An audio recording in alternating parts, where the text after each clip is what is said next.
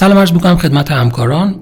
ارائه رو که در خدمتون هستم بخش سوم از مرور سریع توصیه های practical از guideline جدید برخورد با کلسترول بالاست. در بیماران مبتلا به دیابت به طور استاندارد توصیه برای اینه که برای تمام بیماران 40 تا 75 سال حداقل moderate intensity statin therapy انجام بشه. البته توصیه برای اینه که در صورتی که بیمار multiple atherosclerotic cardiovascular disease risk factor داره در این بیماران هم از high intensity statin استفاده بشه. اما در مورد افرادی که سن کمتر از 40 سال دارن یعنی در بیمارانی که سن 20 تا 39 سال دارن در این گروه هم توصیه برای اینه که در صورتی که risk enhancer های زیر وجود داره برای این افراد هم میشه از statin therapy استفاده کرد. کسانی که مدت دیابت تیپ دو اونها بیشتر از 10 سال باشه یا مدت ابتلا به دیابت تیپ یک اونها بیشتر از 20 سال باشه. کسانی که albumin creatinine ratio ی بزرگتر یا مساوی سی دارن یا GFR کمتر از 60 دارن رتینوپاتی نوروپاتی یا ABI کمتر از 9 دهم دارن. این گروه از بیماران هم از statin therapy سود می‌برند اما نهایتا بیمارانی که هیچ کدوم از این موارد ذکر شده رو نداشته باشن بایستی ریسک ده ساله atherosclerotic cardiovascular disease رو براشون محاسبه بکنیم. این calculator برای بیماران 40 تا 75 سال استفاده میشه که به صورت آنلاین و آفلاین بر روی smartphone ها قابل استفاده هست. بر این مبنا بیماران به چهار گروه مختلف تقسیم خواهند شد. بیمارانی که ریسک ده ساله احتمال بروز atherosclerotic cardiovascular disease در اونها کمتر از 5 درصده که بیماران low risk هستند. گروه borderline risk 5 تا 7.5 درصد دارند. گروه intermediate risk 7.5 تا 20 درصد و گروهی که ریسک 20 درصد یا بیشتر از اون دارن به عنوان گروه high risk شناخته میشن. در بیماران گروه اول که low risk هستن یعنی کمتر از 5 درصد ریسک دارن توصیه به lifestyle modification و risk discussion برای بیمار میشه. در گروهی که ریسک borderline دارن توصیه به lifestyle modification و کنترل risk factor ها میشه و البته با recommendation بسیار پایین میشه در فرایند shared decision making با بیماران. و در صورت وجود risk enhancer هایی که در ادامه در مورد اون صحبت خواهیم کرد میشه از moderate intensity statin برای اینها استفاده کرد.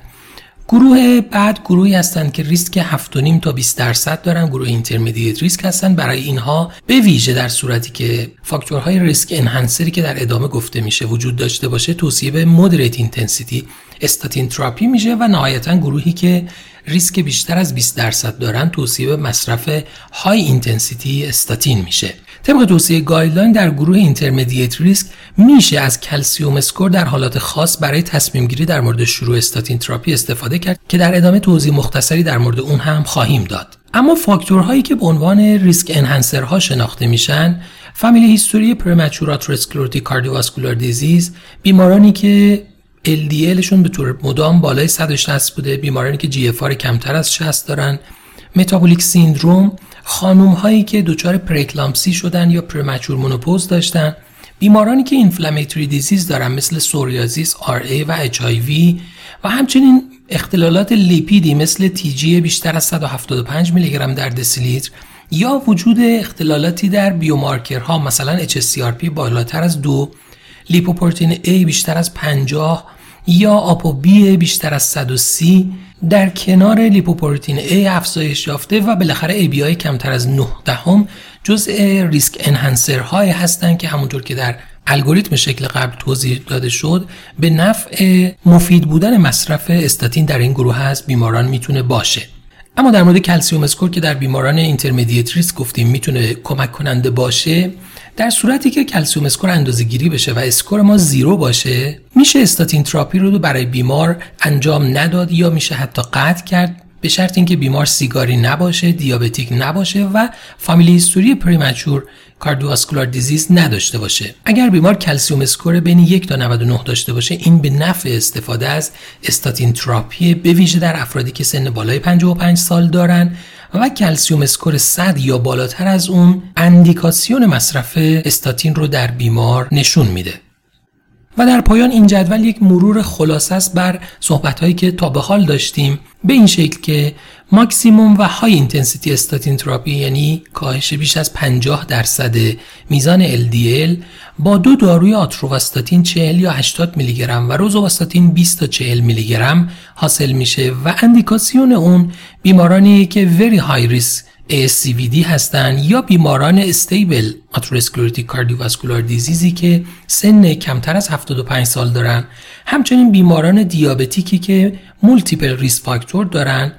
بیمارانی که LDL بالای 190 دارن و نهایتا بیمارانی که ریسک atherosclerotic cardiovascular شون حساب شده و بالای 20 درصد بوده.